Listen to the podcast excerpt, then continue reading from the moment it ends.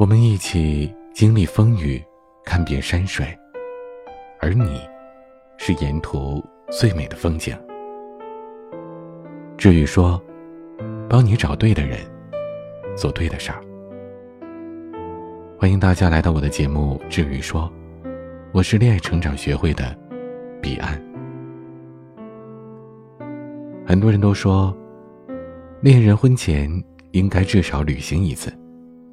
这种说法出自《围城》书中，赵新梅说，结婚以后的蜜月旅行是次序颠倒的，应该先共同旅行一个月，一个月舟车仆仆之后，双方还没有彼此看破、彼此厌恶，还没有吵嘴翻脸，还要维持原来的婚约，这种夫妇保证不会离婚。如果说，这世界上针对人类的行为真有什么颠扑不破的准则？钱钟书老先生的这个观点，应该算是其中之一吧。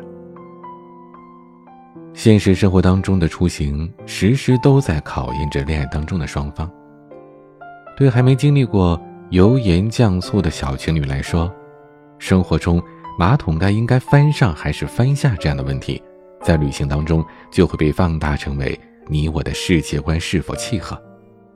在这种高压环境下，很多情侣旅行到一半就分手了。为什么说检验爱情最好的方式就是旅行呢？因为约会是精心打扮，而旅行是二十四小时相处。自己的和对方的弱点、不美的地方都无处可藏。彼此需要接受爱情里不那么完美的一面。如果能接受，那感情是珍贵的；如果不能接受，说明自己或者对方没有做好准备，或者爱的只是表象而已。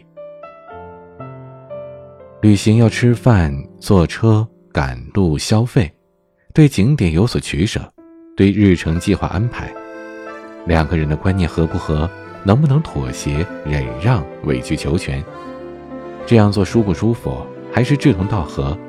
都有兴趣，这个时候就都显出来了。如果旅行的相处都会有矛盾，觉得不爽，那么以后的生活柴米油盐就更别提了。好的旅行应该为两人的感情留下难以忘怀的记忆，想到一个地方，想起见到的东西，都能勾起回忆。为对方留下照片，买小纪念品。走出不同于经典的线路，发现属于自己的旅行小乐趣，这都将是感情关系当中情趣的提升。总之，旅行这件事儿尤其能以小见大，在默契的旅行伴侣的生活守则里，吵架并不可怕。学习旅行过程中策略的制定与执行、风险管理、情绪管理、资金控制、止损止盈的技巧。可能对于维持一段长久的爱情更为重要，而那些因为一场旅行就分手的人，大多是没有很好的平衡这些看似无关紧要的东西。对于大部分人而言，旅行可以作为生活的调节、增加生活趣味的方式。但是，唐一伟觉得，这浓缩到了小旅程当中，可以很直观的看出来两个人灵魂的契合度。他总是说。旅程代表未知，有未知突发意外的状况，人在陌生环境和意外状况下表现得更加真实。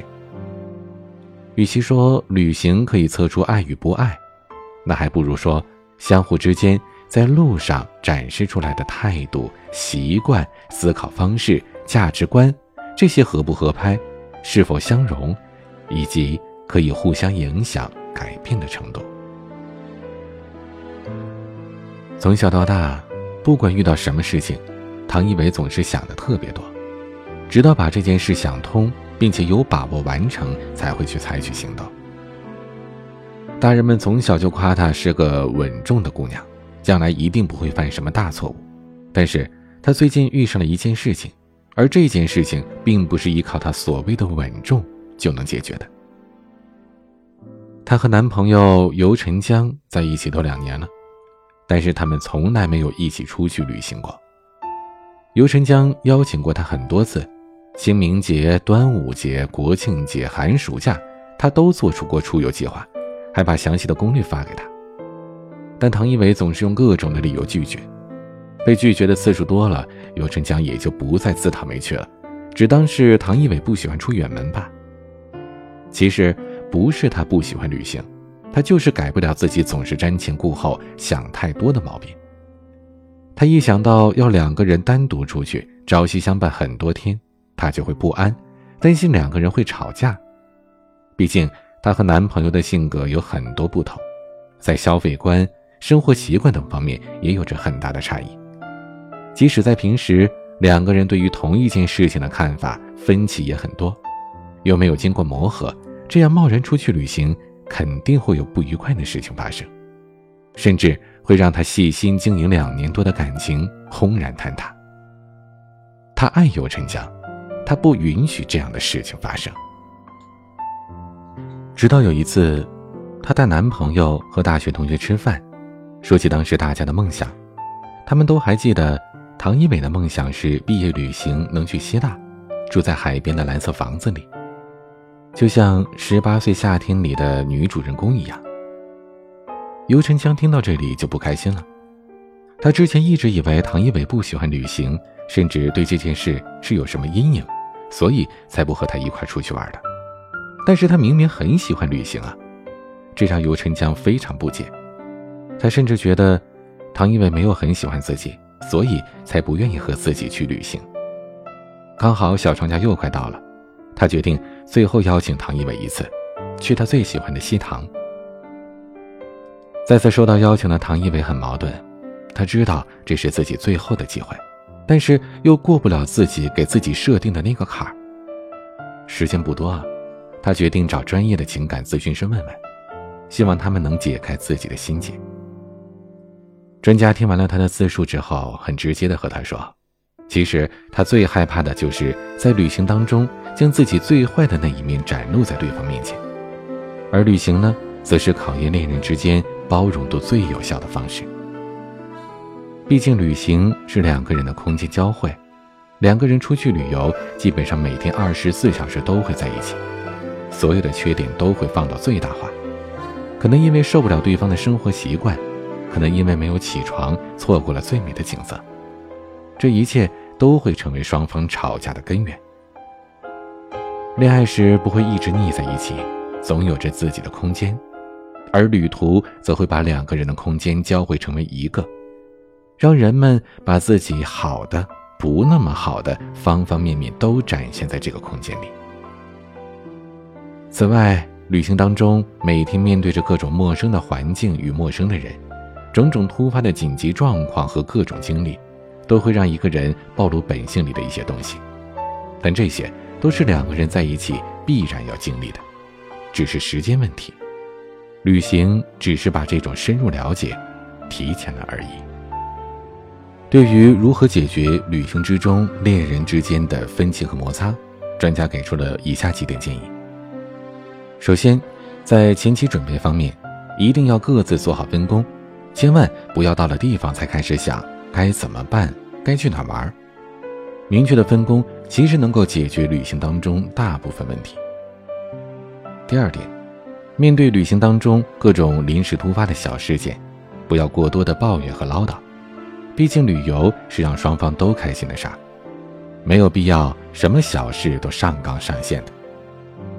第三点，对于双方在消费方面的问题，不要太过在意。如果男生完全有能力去承担消费的话，那么男生主动负责钱财方面的事情也是情理之中的。如果比较没有这个能力的话，那么双方就共同负责，这也是很正常的事。最后也是最重要的，一次旅行其实是双方相互适应的过程，能够更加深入的了解对方。在这个过程当中，双方更需要为对方考虑，这也是以后感情更进一步的基础。最后，唐一伟高高兴兴的和男朋友一起去了西塘。回来之后，他很开心的宣布要结婚了。我们所有人都很是意外，这个平常内敛又稳重的姑娘，对于感情和婚姻一直都是慎之又慎的态度。就这么一个认真对待感情的小姑娘，一趟旅行的功夫就把自己的终身给定出去了。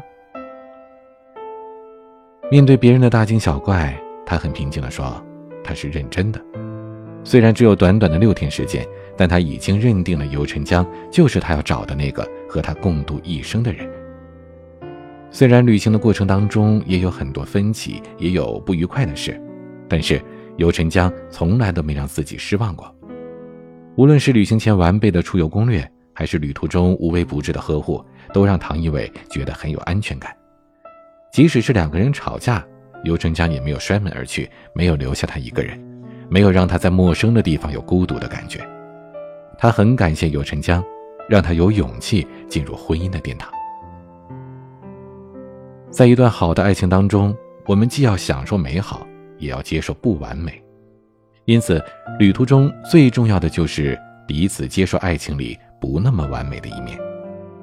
爱情要落在实地，踏踏实实的生活，过度包装的自己都是不真实的。未来那么长，不可能因为爱情而每天戴上面具。相爱就要多包容。如果感情里的双方都把爱情放在第一位，互相包容，这段感情必能成为彼此。最坚实的依靠。旅行会让我们走出平凡的生活，实现平凡的梦想，再回到真实的世界里继续生活。旅行当中相处默契的爱人不一定适合婚姻生活，但是旅行相处都不默契的伴侣肯定不适合婚姻生活。轰轰烈烈的旅途是人生一次宝贵经历，平平淡淡的生活。也更值得我们去珍惜。旅游的意义不在乎终点，而在意的是旅途中的人和事，还有那些美好的记忆和景色。生活是一段奇妙的旅程，而婚姻就是两个人的旅行。相爱是第一步，相守却是漫漫长路。如果没有勇气迈出第一步，去看看你们到底合不合适，那又怎么能相守到老呢？旅行需要攻略，而爱需要经营。添加我的小助理微信“恋爱成长零零一”，给你一份经营爱情的旅行攻略，帮你在旅途当中邂逅美丽风景和完美爱情。对了。